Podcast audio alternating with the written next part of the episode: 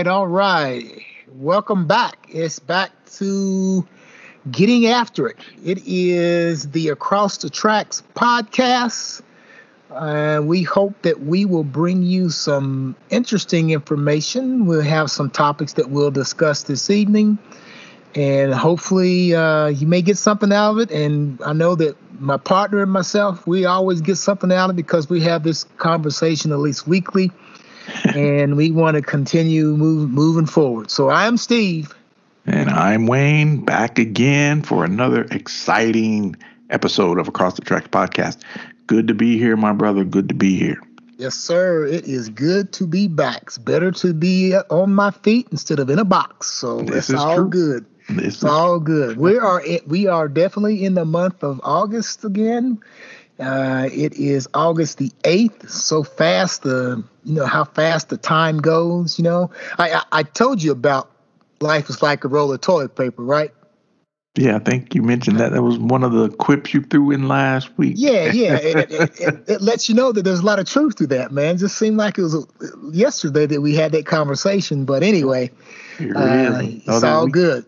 Another week has gone by. Another week has gone by. So I'm going to start this off with a little tonight's broadcast off with kind of a little story, and I'll lead up to it. And you know, you know, things happen, you know, and and sometimes you just kind of ignore it, and sometimes things happen so fast that you don't have time to respond to it until like afterwards, and then afterwards you you get like emotional and shit about it, you know.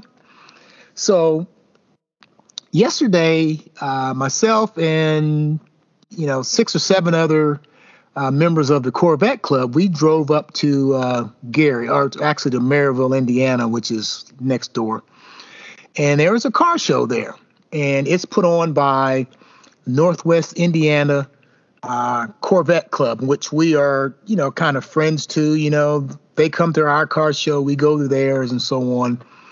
And so, you know, we get up early and we head up there. It's about about a two-hour drive to to um, get to Merrillville, and we get all set up and everything, and got the cars clean. We work on the cars for about you know 45 minutes to an hour or so to finish cleaning it up from getting the road dirt off of it and stuff like that. So I'm standing there, and uh, time has gone by, and there's a club member and I'm showing him some things to look on his car to clean it. You know, I said, you go to this spot, you go to this spot, you know, lift up your armrest, you know, look in there, flip your gas tank um, cover, you know, we look in there, and you know, giving all these details in the engine and stuff.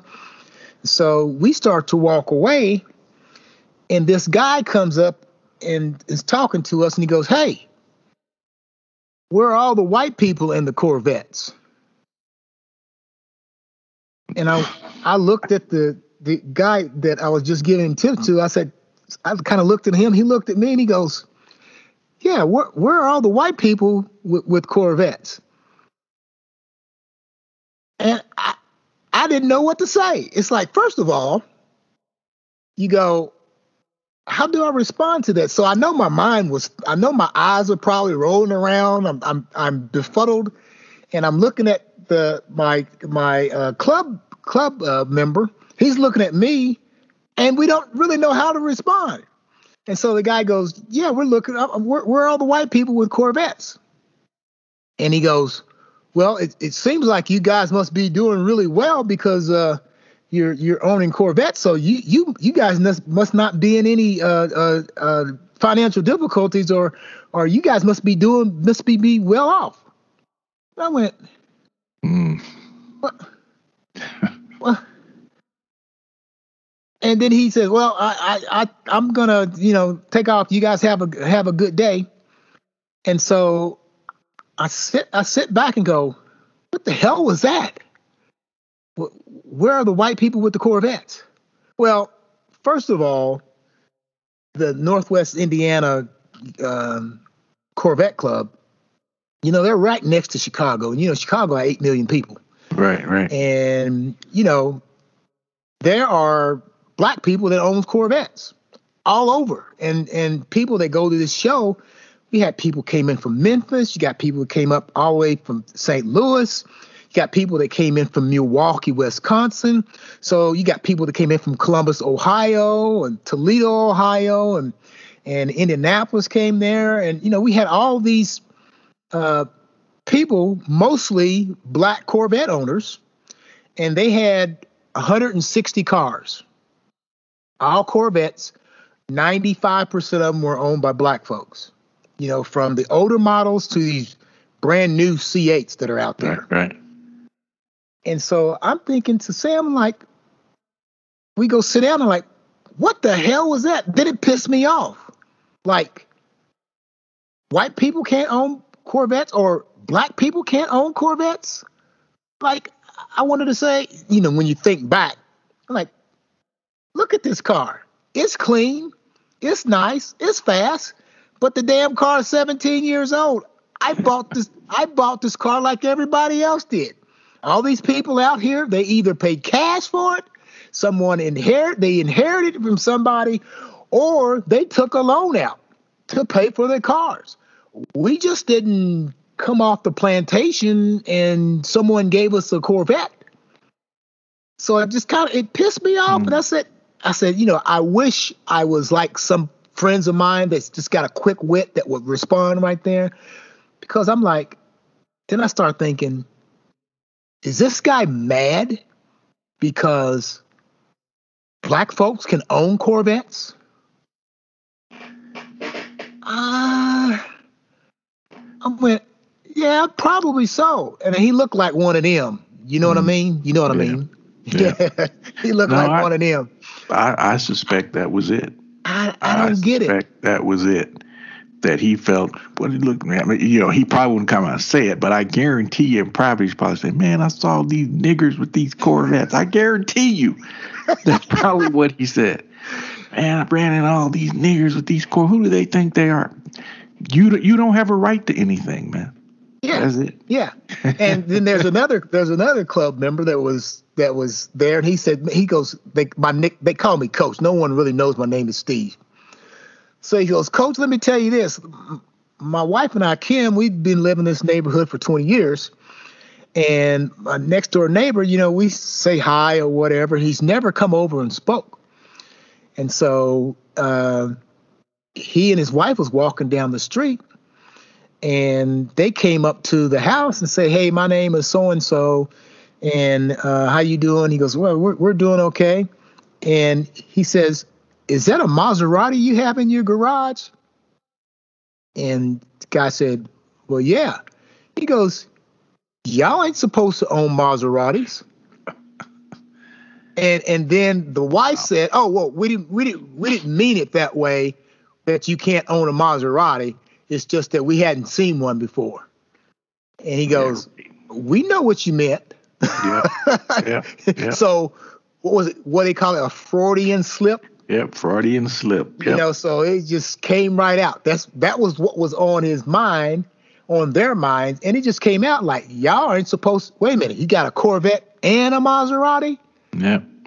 I yep. mean, he, the man worked for Citizens Gas for 30 years he's able to pay for a Corvette and a Maserati. He worked just like everybody else did. That's right. I worked. That's right. You know, it, it, it just it just boggles my mind that folks because I don't, you can't. Right. If that makes right. sense. Right. Yeah, we, we we had a similar situation here, man. Um, several years ago, when Danny was um, her first after her freshman year of college, um, Cynthia and I joined the the parent council at the college, whatnot. It, it, was only a couple of us on the council, me and her, and I think there's other other black parents. So we were the minority in the group, but we agreed to host send off parties for new freshmen going to school in the fall. We, you know, it was all set up with the school. They just needed parents to host the parties, so we agreed to host two parties for the school. So um, the first party we did I'm, you know, Cynthia's upstairs. She's preparing, you know, finger foods and all this kind of stuff. And I'm greeting the guests when they come in. And the party was downstairs in my basement, which you've been to our house. You you know the mm-hmm. layout of the house and everything. Yep, yep. And so I the doorbell rings, I go answer the door. It's young lady, her mom, and the dad. The mom says, "Oh, hello, we're so and so. Pleased to meet you." Blah. I say, "Yeah, here I'm. We're hosting the party. Everybody's here. Boo, come on in." Well, the dad looks at me and says, "Do you live here?" I'm like, I'm like you said, you're you're you're numb because you're like, what? do, do you live here? And I'm, I'm like, I, like you say, man, you you can't think quickly to come back with something. and I'm like, yeah, I live here. Okay. Uh, the party's downstairs. Hey, the party's downstairs. I'll show you. Boom, boom, boom. About 30 minutes later, another family shows up. Same damn thing. Mom and dad, the daughter greet, you know, but the dad's like, wow, do you live here? I, I mean, twice in one day. And I told Cynthia about it. And I'm like, do not believe what these two white men asked me.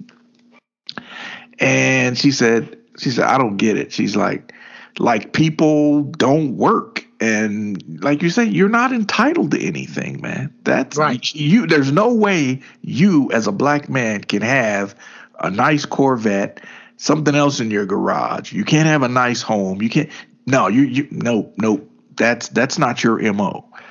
And um I don't know what that is, man. It's it's it's straight up it's racist. It's yeah. it's straight up racist is what it is you know and I, I, have other friends that have been through the same thing man you know questioning why you have this how did you get that but it was like because i took my ass to work for every day for years or whatnot yeah. you know i mean really you did the same thing i don't you know it's i don't know what that is man that only you can have good things rest yeah. anybody else nope you're not entitled to that so that's probably what you were getting, man. He, he said, "There's no way these niggers can own these cars." That's exactly what he was probably saying when he got back to where he was going. Well, hell, one time, Wayne, we were at a we were at a back to school function. We were handing out, you know, folders and book bags. You know, the Corvette Club was doing that: book bags, folders, crayons, you know, markers, pens, and you know, we had we parked our cars, you know, side by side, and they had a local reporter came up and the um, local reporter came over to where we were and says, "Hey, do do you guys rent these cars?" I, I said, "Excuse me, do you guys rent these cars?" I went, "No, we own these cars. Why would we rent them? Who would who would rent you a Corvette?" Mm. Oh, we well we we well no, no they're ours. We we paid for them. They're not rented. I'm like, and we all looked at one another once again, befuddled, like, what the hell was that all about? Do we rent Corvettes? Yep. It's it, in the grand scheme of thing, man. The American dream does not belong to anyone that does not look like them.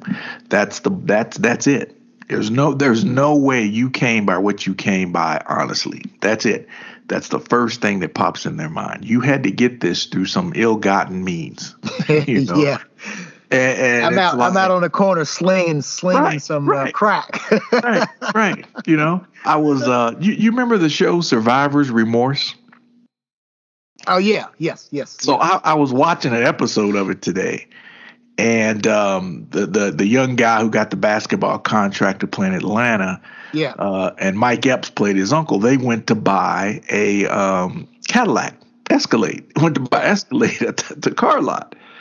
And so you could tell, man, the the the the the salesman, the car salesman, he was like, "How did these guys get this money? They paid cash for it." He's like, how, "He's like, how did these guys get this money to pay cash for this Escalade?" You could tell. Yeah. So Mike Epps said, "You probably wonder how we got this money to pay for this Escalade, aren't you?" Mm, I know you are. the guy said, "No, no, that's not one them." He said, "Yeah, you are." He said, "I'm gonna tell you how we got it. We got it through selling drugs." and then the young man comes over. He says, "Nah," he said, I- am so so. I play for the Atlanta, you know, basketball team, whatever."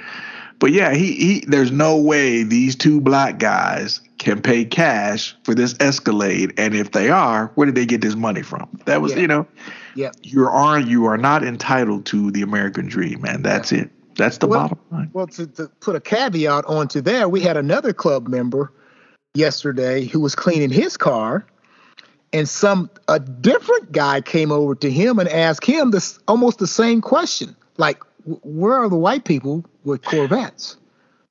And so we started talking back. I said, "It was was it a guy that had a hat and glasses on?" He goes, "No, this guy didn't have a hat and glasses, but he asked the same question." Mm, So I'm thinking, like, what the hell was that all about?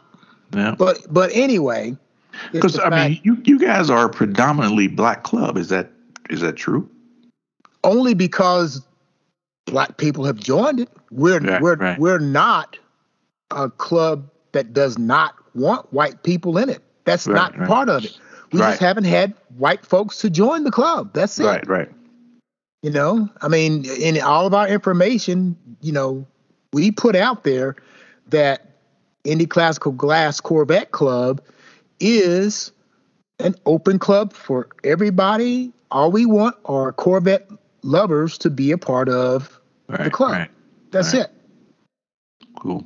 You know, Yeah. and same way with I think every Corvette club that's predominantly black is that way. It's it's the fact that you know we are predominantly black doesn't mean that we don't allow white folks. Right, right. Okay. Now I know at one point in time, back when the club that I'm in started, I think they were that way. But since I've been in the club, all that stuff is gone. You know, we want we want everybody to be a part of the club. If you own a Corvette, Right. you like racing them, you like cleaning them, you like going out and hanging out and stuff like that, come on in. You know, hell, I've got some of my former students that are Corvette owners and two uh, uh, uh, Mexican kids. They own Corvettes. And I said, man, if you guys want to join a club, here we are. Come on and join us, man. I said, we may even change. I said, we may even change the name for you guys. And they go, what do you want? What do you want to call us, Coach Jay? And I go, we'll call it the Homeboys Corvette Club. and we'll be, we'll just call each other homies. You know, I was teasing, I was teasing with them, of course. And they go, "Oh man, Coach Jay, stop acting crazy." I say, "I know, man. I'm just, I'm just Yeah. messing with you." yeah. but anyway, I, I, we started this, this program off by talking about that. But the more you think about it, you know, the more you think, man, I was pissed off.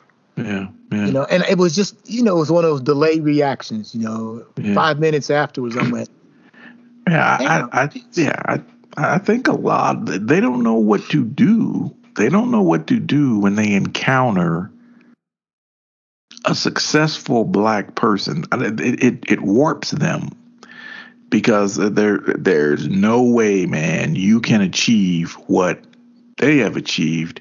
There's no way you can do it, and if you did, there's probably something mm, unscrupulous about it yeah, yeah, yeah. you know that's that's where the mind goes Yeah. and that's what you guys got is like man one it wasn't just why were all the white folks with corvettes but it's the same time it's like man you guys got you you all you black guys got all these cars Yeah. dual there's a dual message there Yeah, yeah. And there was over 160 Corvettes there, wow you know, of every type. I mean, the newest ones that are out there, I, they were probably they're they're C8, which is the newest model. right There was probably 20, 25 of those out there.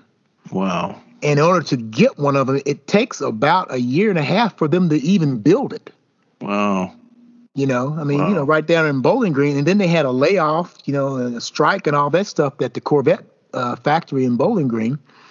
And so those 25 C8s, those brand new vets, man, these people had had ordered those things probably two years ago. wow Yeah, and every type of thing that you could imagine, they put on those brand new vets, man. They got them painted and detailed. There was three or four brand new ones that was logoed in the Deadpool. Mm. Stuff all over. You know, some of that stuff to me is gaudy. You know, Right, it's like right. it's way over the top. But you name it, everybody's got their own taste. I talked to one guy who had just got a brand new black C8 and he put a matte finish over a matte wrap around it. Took the brand new shiny vet and put a black matte wrap over the entire car. Wow. It looked it it looked it was different. Yeah. Because yeah. it was matte black. And as soon as you see it, you go, man, that's that's a matte black car. Mm. So it's it's amazing. Yeah. All right, so uh, that's enough wow. of that. You know, we we talked about it, and it was a little interesting um, uh, topic of uh, communications yesterday amongst the Corvette Club members. Yep, yep, yep. And um, yeah, we'll we'll move on. We'll, I'm gonna throw this over to your uh, over to your uh, ballpark now and let's talk about some other things we're gonna we're gonna discuss this yeah evening. let's um i was i was um you know cruising through the various news feeds yesterday and um i think it was the um i forgot what i was looking at but something caught caught my attention and it has to do with vaccinations in this country versus what's going on in the world and the two commentators that were that were discussing this issue um, made a point that here we are, we're one of the most prosperous countries on the planet. We have vaccines to give away to people. They're free. You don't have to pay anything. And you have a huge faction of the world, primarily Africa, uh, countries in the Caribbean, uh, other what some people call third world nations, are clamoring for the vaccine. And we've got idiots in this country that don't want to take it. Yes. So the one commentator said, you know what we ought to do in this country? All these states, and primarily they're in the South right now, that they don't want to take the vaccine. You know what? Take all the vaccine away from those states and give it to these countries, give it to these people that want it in these countries in the Caribbean and Africa, whatnot. Give it to them. Let them have access to it. And then the guy said, You know what's going to happen when you do that, right? Then people are saying, Hey, you're violating my rights. I want my vaccine, you know? And he's yeah. like, He's like, That's exactly, he said, You're right. That's exactly what would happen. These dumbass people would be saying, You're violating my rights. I want my vaccine. But you don't want to take it. And so why is oh go ahead because. You're violating. Let me see why they don't want to take it because you're violating their rights. Right. but you know, it's like you know other countries, man, and they were showing the percentages of Jamaica, Haiti, um, Barbados, a lot of countries in the Caribbean and Africa. They're they're in bad shape too the percentage of their population that has been vaccinated. And the only reason why those numbers aren't high, they don't have access to the vaccine. Right. So this one guy said, you know what? Arkansas, Mississippi, all these places where these dumbasses don't want to take the vaccine. You know what? Collect it all up and say, as of today, there is no more vaccine available for you guys. We're shipping it to people who really want it and, and, are interested in not only saving their lives but the lives of others around them. So we're we're shipping it out. And the guy said, "Yeah, that's that's what we ought to do." But he said, as soon as they do, these yahoos are going to come back and say, "Wait a minute, you're violating my rights. I want my vaccine." it's like you can't. It's crazy, man. It is yeah. utterly crazy that we find ourselves in the position we're in. Free you don't have to pay, and you still can't get people to do the right thing. Um, I, I, don't know. Your thoughts? Yep. Well, I, I I will say this: the the sooner that we get the vaccine to the different parts of the world, yes. those third world countries, or you know Africa, the Caribbean, or these uh, places that are uh, economically challenged that don't have infrastructure and so on the sooner that we get to them, the sooner that they're going to start eliminating yep.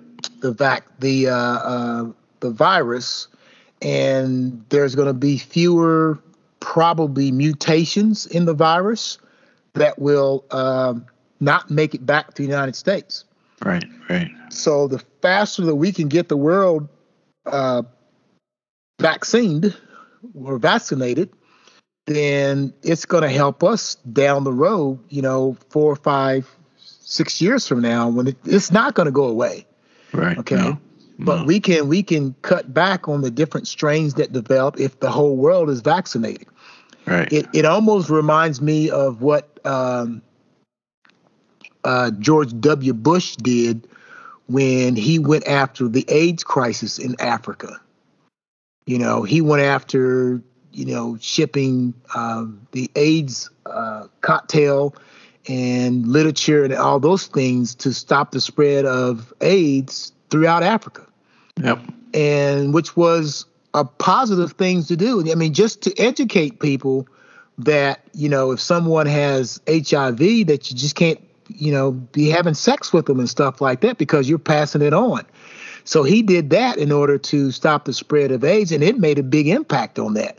Yeah. We have to do the same with this um, with this uh, Delta virus uh, variant and um, the COVID nineteen virus. Once the more that we get people we get um, immunated, uh, the the better it's going to be for us in the long way, long way, Yeah. the long road. Okay. Yeah, I, I don't see why we just don't do it, man. Because we, we have people here that are going to be ignorant. They're always going to be ignorant.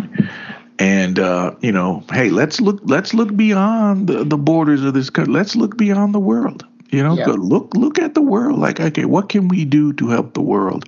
Because a lot of these people, man, that are, you know, they don't want to take it, whatever. It, you don't realize this this is a world issue, but they're in their little whatever silo and wherever they live, some little town in the south, whatever, and, and being stupid, don't realize that this is a world problem. It's not just your problem there in Mississippi or Arkansas or wherever.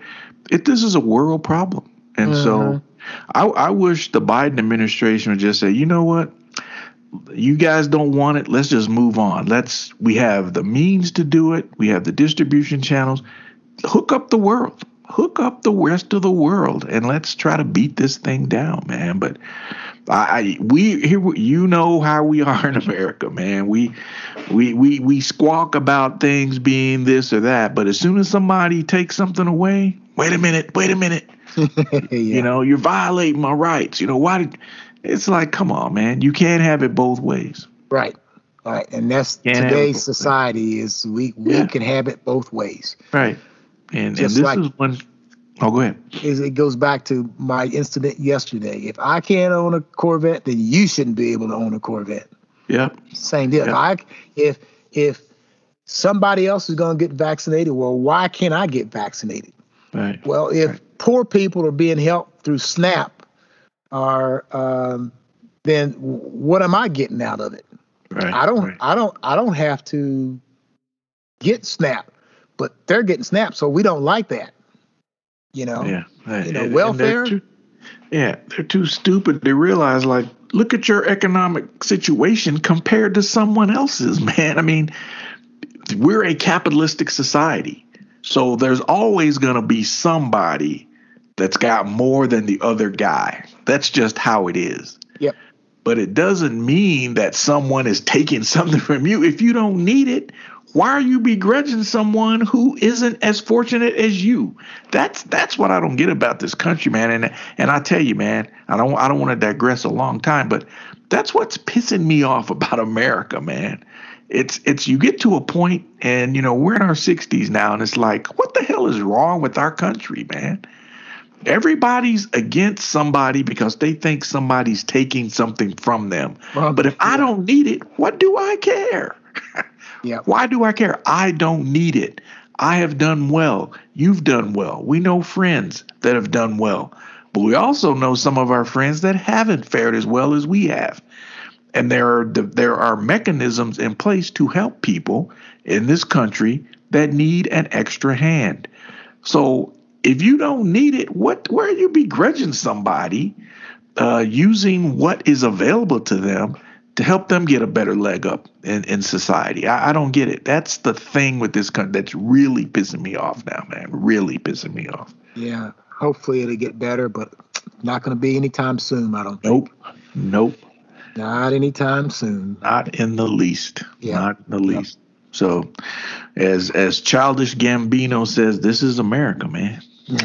this yeah. this is America, and uh, it, it's it's not a pretty sight at times. But we'll digress and move on. So let's talk about America for a minute, um, for a minute or two, as the what is it, thirty second games, uh, thirty second Olympic Games are winding up. They're probably already done because it's already Monday in Japan.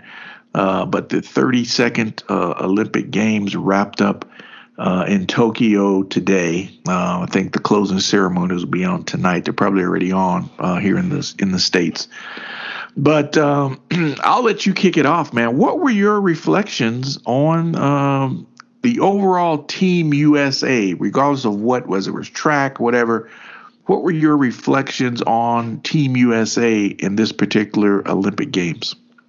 Well, I think that we normally do fairly well in the Olympics simply because you know we we've got a good sized population.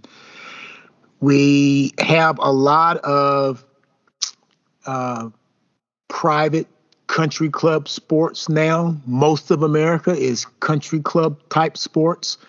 So if you're going to play volleyball, you have to be on the club team. If you're going to be uh, play soccer, you have to be on the club team. Uh, for baseball, economically, you have to uh, be play travel ball. Uh, with basketball, you have to play AAU basketball. So because of the um, because of the expenses of being involved in sports today, the United States has had an advantage because some of the other smaller uh, countries without a huge infrastructure like we have and so on, they don't have the wherewithal in order to send all their kids to these places and so on. Uh, I, I, I kind of say this because, you know, after coaching high school football and track for, you know, 30 years, I could see the, the progress, the progression moving forward, you know, and the other industrialized countries, if you look at the, the, the biggest industrialized countries, they're the ones just winning all the medals because they got the wherewithal, they got the finances, they got the economies that can support national sports. Overall, the United States, I think they had we had like 112 or 13, 13 medals. Yeah, closely 13. Yeah. Closely followed by China and then the uh, Russian whatever Olympic Committee. Yeah, ROC. yeah, the, the you know the ones that didn't have to do any testing before they came over here. Right, right. And then followed by I think Britain and then Japan were were the tops. But overall, I think we we did well, uh, especially the last couple days. I mean, we yeah. were we were struggling a little bit early. You know, Simone Biles, you know, she didn't compete as a team, and people were pissed off about that. But she was able to uh, come back and uh, win a medal uh, that I know of. I don't know if she won two or not, but I know she won yeah. at least a bronze on the balance yeah. beam. I think it is. Yeah, she won a bronze for her uh, balance beam routine. I believe. Yep. Yep. Yeah. And um, the um, men's basketball team came back and whooped up on France, who had beat them the first first game of the Olympics. So they had to suck it up and and get better, and know that they um, had to uh, play their ass off in order to win. Yeah. Uh, there were records in swimming. Uh, there were some American divers. There was a, a marathoner that came in third, a lady marathoner. And of course, you know, my sport, like one of my favorite sports, track and field. You know, uh, we did well, won lots of golds. Uh, Allyson Felix became the most decorated uh, athlete in track and field history for the United States. Um, I tell you what, looking at the the some of the new track people, like the the 19 year old girl from um, I think New Jersey, Yeah. Uh, uh, what's her name? Athing Mo. Oh, Mu. I think. Yeah, Mu. Man, Yeah, she is tough. she is going to be around for a Yeah. while. And She and is tough, man. She she ran that the- last leg of that relay. Uh, four by four, man. Wow. shoot. I mean, Man. man. she took off. I mean, they had the perfect storm of a team, yep. you know, and there wasn't anybody really to push them. Nope. You know, if they would have had somebody to push them, they probably would have broken the world record. Yeah. And I, Because I you thought- always run better when you got competition. yeah, I thought the Jamaican women would be the one pushing them, but uh, that wasn't the case. Yeah, I mean, when you talk about the 100 and 200, you, you talk about Jamaica. yeah. When you talk about the 400, you, you talk about the United States, you know, Yeah. t- and, and other countries, but definitely the U.S. As, as a matter of fact, the the toughest race in all of track and field is the 400 meters. By far, the toughest race in all of track and field is the 400 meters. Because when you finish running it, man, you know, lactic lactic acids is in your system. Yeah. Your legs feel like, man, I well, you know how it is. You you ran for Roy Yeah. Speck, didn't you? Yeah. Yeah. yeah, you finish the 400, man. You don't want to do anything. Your booty hurts. yeah. You know, you can hardly pick your legs up. You can't move your arms. And when I was coaching, I trained everybody as a 400 meter runner. Right. Right. You know, you can go up to the eight if you're not as fast, but you got some endurance, or you can go down and when we need you to the one and the two. You know. Right. So I thought, you know, the United States did well. I mean, we had um, 33 gold, 41 silvers, and uh, 39 bronze. So, uh, you know, I- I'll take that back 39 gold, yeah. Thirty nine gold. 41 silver, and 33 bronze. So, you know, it, it was good. I I didn't watch a lot of it. I, I only, to me, the Summer Olympics is not the Summer Olympics until track and field starts. Yeah. Yeah. You know, and I watched the I watched the basketball final. Actually, it was on. I was actually taking a test for my fraternity while it was on. And this test took me forever to do this. So by the time that the game was I started the test when the game started. I finished the test finally when the damn game ended. Mm. It took that long to Wow. go this test, man. It was a pain in the ass. But yeah, it was it was I thought the Olympics were were good with no comp with no um, people in the stands other than um, you know a few coaches and so on. Right. Right. Um, I don't I don't I wish that it was was on more channels, but you know it's this that's the world that we are in today. Right. Right. How about you, man? What are your thoughts? Yeah, I uh I didn't I didn't watch a lot of the events. Like you say, I I, I believe that I just our view. Once the track events start, okay, now let's tune in, you know. yeah, Uh, I watched some of the swimming, you know, like, okay, let's check out some of the swimming. The one young lady, the one sister that uh, I think she won gold. Um, she she won gold in a in a swimming event. Her name was Manuel. Think Yeah. it's Manuel yep, yep. um, and I saw her swim. Uh, but yeah, I, I wasn't watching. I, I tuned into some of the basketball games. Even when the U.S. wasn't playing, I'd watch some of the basketball games just to just to see who's playing where. Uh, but I really tuned in once the track and field events started. And you know some of the events that you know the sprinting, yeah, it's always going to be exciting. But I, I actually watched some of the um, decathlon and the, and the, the pentathlon, some of those, and the heptathlon. Watched some of those. The marathon, of course, I, I was like, man, there's no way these Kenyans are going to lose. And uh, it's just amazing, man, to watch these guys run, man. Yeah. They just they just so effortlessly run Yes. 26 miles, and it's like. Nobody's going to beat them. I have never. I run every day, Wayne, and I have never run a mile as fast as they run. Those Twenty six guys- miles. yeah, those guys be booking, man. And I'm like, and and they keep it up for that long, for 26 miles. And I'm like, yeah. wow. So the same thing, the Kenyan men's, they won the men's and they won the women's as well. So it, it was good watching the marathon. I, I stayed up late last night to watch the women's uh, basketball final. Basketball final, uh, yeah. Dawn Staley, kudos to Dawn Staley. She was the first black woman to win a Olympic gold medal coaching that team. Yep. And there was no way I there was I had more faith that the women were going to win gold. I wasn't sure about the guys. But the women's team, there was no way nobody was going to beat those, that group of women that they assembled for that team. No way.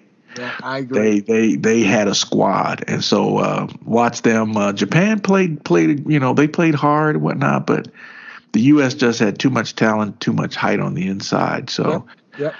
Uh, so uh, they've been they got a dynasty going in women's basketball, uh, and and the world hasn't caught up with women's basketball like it has on the men's side. Yeah. I think. Well, it's eventually it's going to. Eventually, they, it will. When they start recruiting more people from the European countries, because right. right. that's what happened with the United States. All these people that that played against them, they're all playing the NBA now. All playing the NBA. Yep. You know, I mean, do you remember who was the first international uh, basketball player that came to the U.S. that that you can remember that was recruited by the NBA? Do you remember? Yeah, I remember quite a few, man. Well, you had big man um, played for Russia. Um, what is his his son plays for the Pacers uh, now. Big man center. Uh, what was his name? His son plays for the Pacers now. Plays center for the Pacers. He was a big time basketball star in Russia.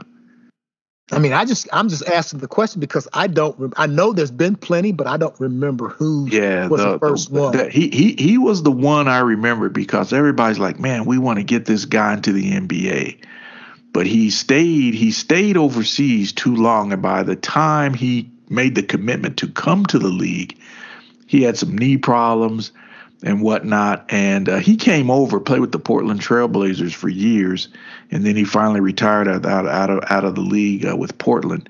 But he was one of the ones that I remember that people were actively recruiting to try to get him. His he was pass, he could shoot as a big man. This was Ser- before you had Sergi. Uh, what was his name? Sergio.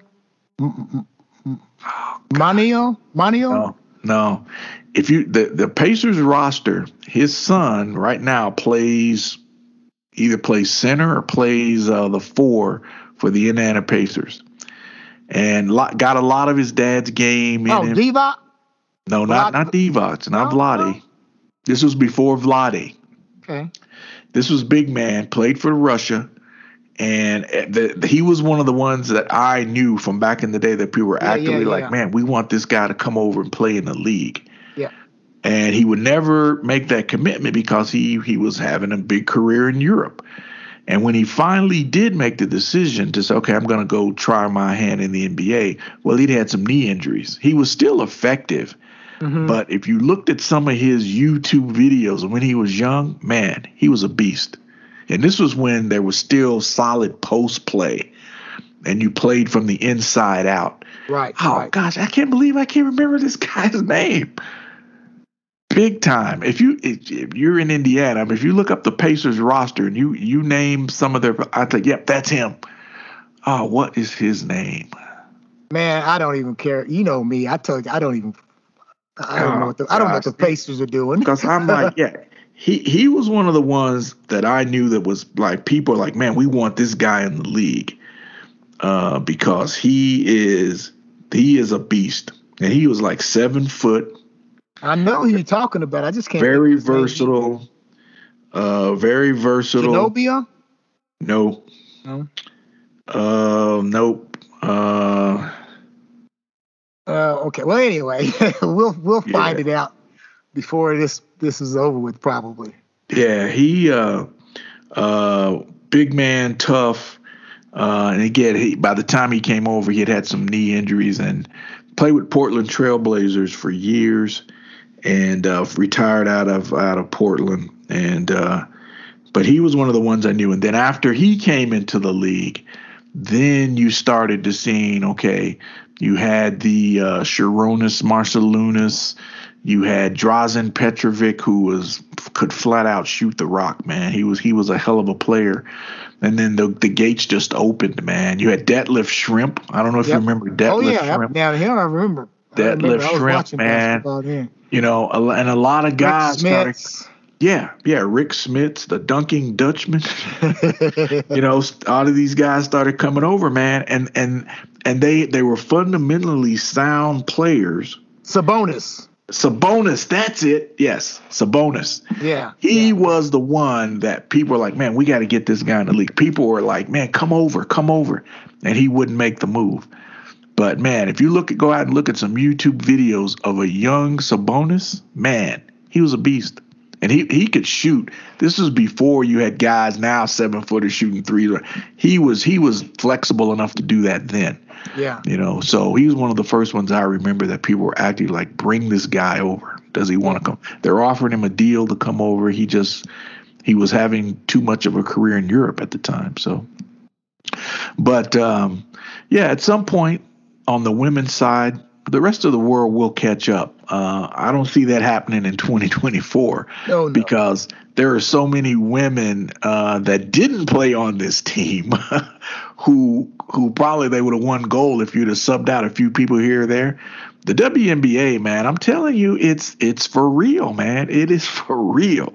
I love the WNBA, man, and uh, you've got some women out there that can just flat out ball, man. They did, yep. they can play the hell out of ball, and it's like I said before, it's good fundamental basketball. A lot of that was on display last night. Uh, you had Dawn Staley, who played in the Olympics. She won a gold. She won a NCAA championship at South Carolina. So she's been around the game. She knows the game. And um, th- those ladies, man, they uh, they are getting it done, man. So if you if you ever get a chance to go to a game, man, I encourage you to do so. You have oh, a hell of a good time. I will. I will. I'll get there. I'll get there. Like I said, I have a hell of a. And you know what? It's really funny, man. It's it's amazing. I know so many of these women's names, like I used to know guys who played in the NBA. Yeah. I know the star players of all these teams. And it's like, boys, like, are you this deep into women's basketball? I'm like, hell yeah. yeah.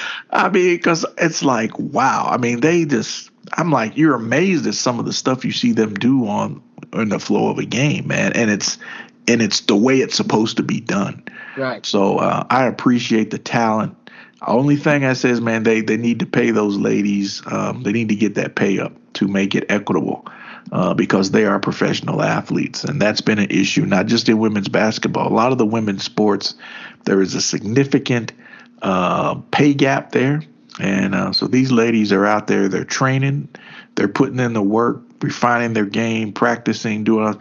Pay them accordingly you know, pay pay them a fair wage to uh, to ply their trade. So, but yeah, I thought the Olympics were great, man. Um, we'll see uh, 2024 right around the corner, man. So uh, it's it's a uh, it's amazing. The months are flying by and the years are doing it as well. So yeah, 2024 Paris uh, Summer Games. We'll see. I saw today, man. It's just six months. The Winter Games will be coming up. I know, man. That's that's how fast time is flying. Well, we had a year off, so because yeah, the Winter so the Games winter were always a, a, a, two years afterwards, so yeah, two yeah. years apart. Yep since COVID took away one year, it's just yep. you know it's just how it is. I, I one final thing with the Olympics, I hope the yeah. men's track sprinters get their act together. Absolutely. They haven't passed the damn baton in what four Olympics, man. Yeah. They haven't. That was that was embarrassing. Terrible. It's, that yeah. was embarrassing. That was you know, embarrassing. Not not alone that you're gonna get beat by the Jamaicans, but the fact that you don't come in at least second. Right. Right. You know, it's that's you know, they didn't even qualify for the finals. Nope. That you was know? a bit embarrassing. Yeah, that's that's you know, Carl Lewis. He had a little rant going on there. Oh yeah, he blasted him, man. And, and which rightly so because you know America's. I mean, Jamaicans. I, I had a shirt that I made up that I every year that we started track season, I always came up with a catchy little shirt that I came up with, right? Mm-hmm. So one of my last years was doing the last Olympics. You know, the the school that I uh, taught at is called the uh, the Moscow the Moscow the what am I? I'm trying to say the mascot. That's the word I'm looking for. The mascot are the Falcons, right? So Right. on the front of the shirt, it's got you know, um, we uh, run like we's, like in J- broken English, Jamaican. You know, Mhm. and on the back it says the Jamaicans are the world's best sprinters because they want to be the world's best sprinter. Not that it's given to them.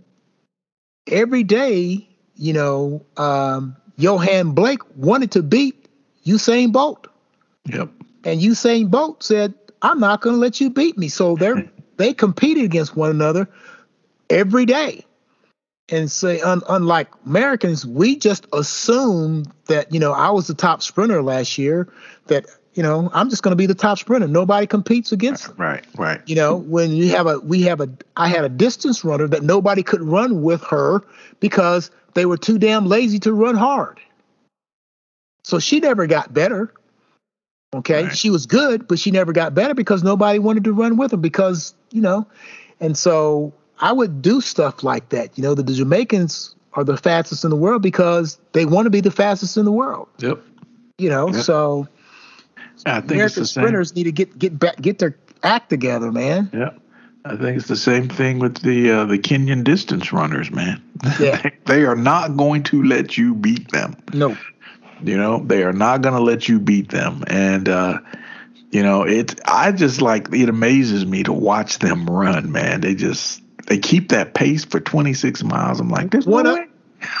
One other thing that helps them is that marathoning is their national sport, Yes. not soccer like most of the third world. Yep. Marathoning is their national sport. So everybody grows up wants to be a marathoner. Yep. It's like everybody in America, everybody's going to go to the NBA or go to the NFL. Yep. Okay. And so everybody is funneled that way. And when you only have a team of about four people and you have a country of 20 million, and most of those millions of people are very, very young, you're always going to have runners. Yep. Plus the fact that they're going to get out of that country because they're going to be running in Europe and going to be making money in places like that because Europe pays.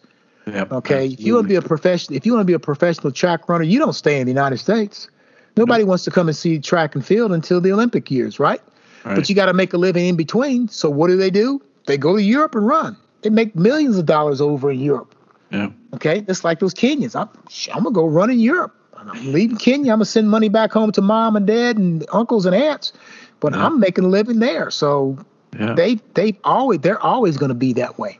Yeah, yeah. Uh, they're they're amazing to watch, man, and I just that's one of the events I like to watch the marathon just because I'm like, man, I know the Kenyans are going to win, but I just want to watch it develop. Yep. you know, so but yeah, overall, great Olympics. Uh, you know, what is it, 2021? Three years. We'll hook up, Yes, do sir. it again yes, sir. do it again in Paris. So, uh, top of the hour, and uh, one last topic, or one other, unless you have something additional, we have a passing to talk about to wrap up tonight, Okay.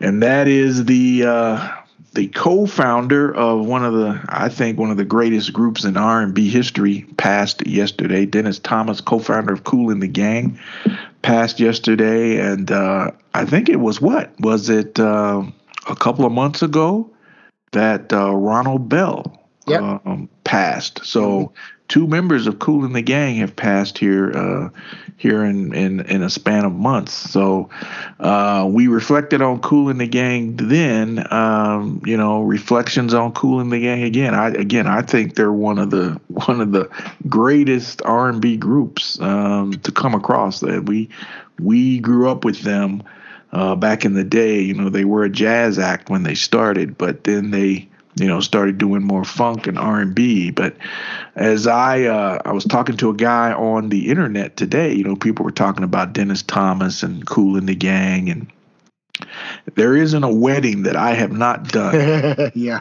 that you can put celebration on and the floor is packed. Right. It's packed to this day. And so th- they've got some timeless classics, man, that I think will they have they're standing. I think they're going to continue to stand the test of time. So Yeah. uh, but um, great group. Uh, Dennis Thomas, Ronald Bell, all those guys, man, that formed that group. Uh, sad to hear uh, another another one of their uh, leaders has uh, has passed on. Your thoughts? Yeah, um, I think that 1980, 80, 81 album, Ladies Night, I think it was. Yep. That, that was our yep. that was our greatest album. Yep. you know, and as you mentioned, they were a lot like Earth, Wind, and Fire. They started off as a jazz fusion group. Yeah. And then morphed into uh, a more pop group, you know. And I mean, this time of the year, how can you not play summertime? You know. Yeah. You know, yeah. a lot of people don't realize that the original was the original. Yeah. And people have used it to, um, you know, to make more money off of it. But it's it's an all jazz song. It is. Yeah. You know, yeah. and a lot of people don't realize that. So to me, that was their that was their biggest breakthrough to me. You know, yeah. summertime. Summertime, summer madness. Summer madness, yes. Summer, summer madness. madness. Yeah. And uh, yeah, I mean, and then they went on, and once again, you you can't have a band in the '70s without having a horn section. That's right. you know, you can't have a band without having a horn section back in those days, and everything else that went along with it. And and usually, you didn't have a band without them always throwing strings in there. That's right. You know, so now it's yeah. everything is so digital. It's just not the same music. So. No, no. Yeah, I was thinking Dennis Thomas. He played uh, saxophone. He played a variety of instruments for the group. Uh, but and and like you say, man, it was like musicianship. It was all about those those seventy bands. It was musicianship, man. Right. And uh, it was it was fun to watch, uh, and and like just to be a part of that, man. I uh, Kool and the Gang was at the Winter Park Jazz Festival uh, several years ago. I missed them because I was in Seattle then, and that was one of the few festivals I didn't come back for. But Kool and the Gang was this was the closing act on Saturday, the year that we missed it. Uh, okay. Because uh, I was in Seattle then, so I'd always wanted to see them. Uh, I missed them that time at the Winter Park Jazz Festival, and then they were at a casino in Seattle, and I missed that too. so I've missed them on two occasions, and uh, you know that was one of the groups I always wanted to see live, and uh, you know who knows. Uh, but uh, with two of the founding members uh, passed away, uh, you know, hopefully they're going to continue. I'm sure they'll bring in new players, but there's something about you know when the original members pass on and you get a reincarnation of the group and maybe there's only one original member it's like yeah. eh, it's just, not the same. It's not the same. Not the same. The music you have the same name. good. Yeah you but know the vocals the are never the same good but uh you know it's it's it's not the same so right right right it's not the same so i mean you can you can do like the temptations you know when eddie kendricks left and uh, david ruffin left you know, they just swapped, you know, David Ruffin for Eddie Kendrick, Angie, Eddie Kendrick left, and they brought in Dennis Edwards. Yeah. You know, Dennis Edwards wasn't one of the originals, you know, but he made his presence made right. known. Right. Right. And then also at the time that he him coming in also was a time in which they were starting to change R and B yeah. at the same time because the Temptations yeah. went from you know, talking about love songs all the time. That you know, 1970s when they wrote "Ball of Confusion." That was when that was produced. Yeah. So you had the Vietnam War coming in. You, that was going on at the time. A lot of social changes were going on, and the Temptations were going through the same thing. You know, yeah. they were singing about the time. They were talking about getting high on cloud nine. Yeah, psychedelic shack. Psychedelic shack. Okay you know, masterpiece, you know, yeah. Papa was a yeah. Rolling Stone, you know, yeah. all these things that was going on that was society was changing and they were part of that, you know. That time period, the the the 1969 to about 1975 or so, that was the greatest part of music because yeah. you had so many social changes going on. You know, you had the war going on. You know, we were graduating from high school in 75 and the war had just yeah. ended in 75 and you had a, people that were protesting out in the streets and there were uh, civil rights things that was going on. America was going through a challenge, but it wasn't like today. Nope. You know, so there were some real life issues, and Kool and the Gang were all part of that. And one other thing that Kool and the Gang did, they also started was one of the first groups to start using synthesizers. Yep. You yep. know, so Summer Madness synthesizers, and yep. you know, remember Jungle Boogie? Yep. you know, so yeah. that was that was different. You know, they they did some different things. So yeah, Dennis, uh, we said Dennis Thomas. Yeah, Dennis Thomas. It was, it was it was good stuff, and that music is timeless. It is. It is. It is timeless, man.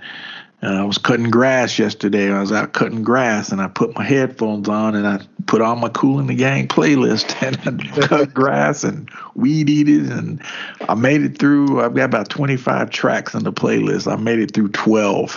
so, gotcha. But uh, but you mentioned something, man. Before we before we move up, move out and wrap this one up, you mentioned the Temptation song, uh, "Masterpiece." Yes. I think that is one of the most underrated Temptation song because a lot people, a lot of people don't talk about that song. No, but there are so many. Oh man, so many things in that song that are like, man, this is harsh reality. I mean, this, yes, sir. This, and that is that is a classic track, man. But you don't hear a lot of people talking about masterpiece. Right, and it it blends the jazz. It goes from jazz right into yep goes right into the R&B, goes right into pop, and it's talking about issues that are there. I mean, it's you see, you're gonna you're gonna make me listen to that tonight. hey, I, I, as you brought up, I'm like, you know what? I got some stuff I got to do for. I got a medical appointment tomorrow. I got to fill out some paperwork. I said, I'm probably gonna listen to Masterpiece while I fill out this paper. Yeah, and and the other thing, the other thing, Wayne, is that it was a long song. You know, it, it wasn't. Was. It wasn't it was. two minutes. You know, yeah. two minutes and thirty seconds. You know, it, it was like eight long. or nine or eleven minutes or something like yeah. that. Yeah, it's long. It's long. Yeah, and I remember the album. I think the album that it's black. The album is black, and I don't think that that's the probably the the only song that got a lot of publicity off that album. Yes, was, was that track. But again, when you people mention Temptations, it's my girl. I wish it would rain. Papa was. You hardly ever hear that song mentioned as, "Wow, yeah, they did that song." Yeah, they did. Yep. It, yeah. It's a, it's a fantastic song. So Psychedelic Shack, man. Yep. Yeah. I'll probably have to have to have to listen to it. but man, I'm, I, you got me want to pull it out of the archives. I, I, think I'm gonna go ahead and go to my Apple Music and download the whole album since yeah. You know, I can I can do that. You know. Yeah. So. It, it, it yeah it, it's one of theirs one of those songs, man. That you know it's it's part of their catalog, but you don't hear a lot mentioned about it. Right. That's unfortunate because it's the words are just as relevant when they did them then as they are now. Yep. Know, yep. That's that's the same. So this repeats itself. That is true. Yeah, the only the only difference between history then different now is that people used to talk about revolution and never did it. Now right. people just do it. Right. you right. know, they just want right. we're gonna go and stop the steal. We're gonna yeah. take over. This is our house. Yeah. yeah. The revolution is being televised. yes, sir. The revolution is being televised. Yes. Yep. Yep. Yep. All right, my friend. Uh, okay. Unless you have some something else, I think that'll do it for this episode of Across the Tracks. Uh, I think we, we we touched on a few things. You know, it's one of those open one of those open mic nights. I think. Yeah. Yeah. So. Every now and then you got to do one of those. yeah. Know? Yeah. You never so. know where the conversation may take you. So tonight we we went a variety of directions. yeah, but it's all good. It's all good. yes, sir. It's all well, good. To all our all of our followers out there, we hope you enjoyed tonight. We we kind of went off in a couple different tangents, but that's that's how it goes sometimes. This is, you know, this is live stuff that we we're talking about. You know, as right. we go through it.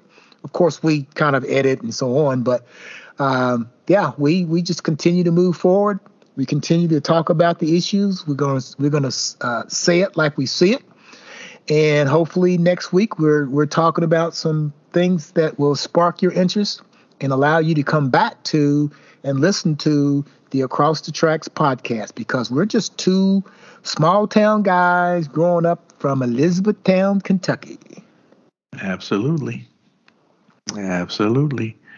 Sir. So um, until we meet again, I will sign off with uh, have a blessed week coming up. Be safe. Uh, don't put yourself at risk. Don't put other people at risk. Mask up if it's a requirement in the area in which you live. We all want everybody to be safe. Absolutely. And I concur. And with that, I always say, I'm going to start saying, and have been saying the past few episodes, is that we got to get out and vote, folks. Drag somebody with you. Put yep. them in your car. Put them in your trunk like we used to do when we used to go to the uh, drive-in theater. Okay, take them to the polling places. Bring yeah. them some water. Dad, the hell with the regulations. Bring them some water. Bring them a stool. Okay. Yeah. Then. Uh, if they say that you can uh, can't give them water, give them some milk. Give them some Gatorade. Give them some orange juice. Yeah, they okay? said water. They didn't say nothing about Gatorade. Absolutely. you know, get some get some damn Pedialyte out there. Right, right. They said water. You can't give people water. That's a good one. That's a good one. So with that in mind, we're gonna say like three strikes. And we're out. We're out. The views and opinions expressed in this podcast are of those of the individuals and do not reflect on the official policies or positions of any government or corporation.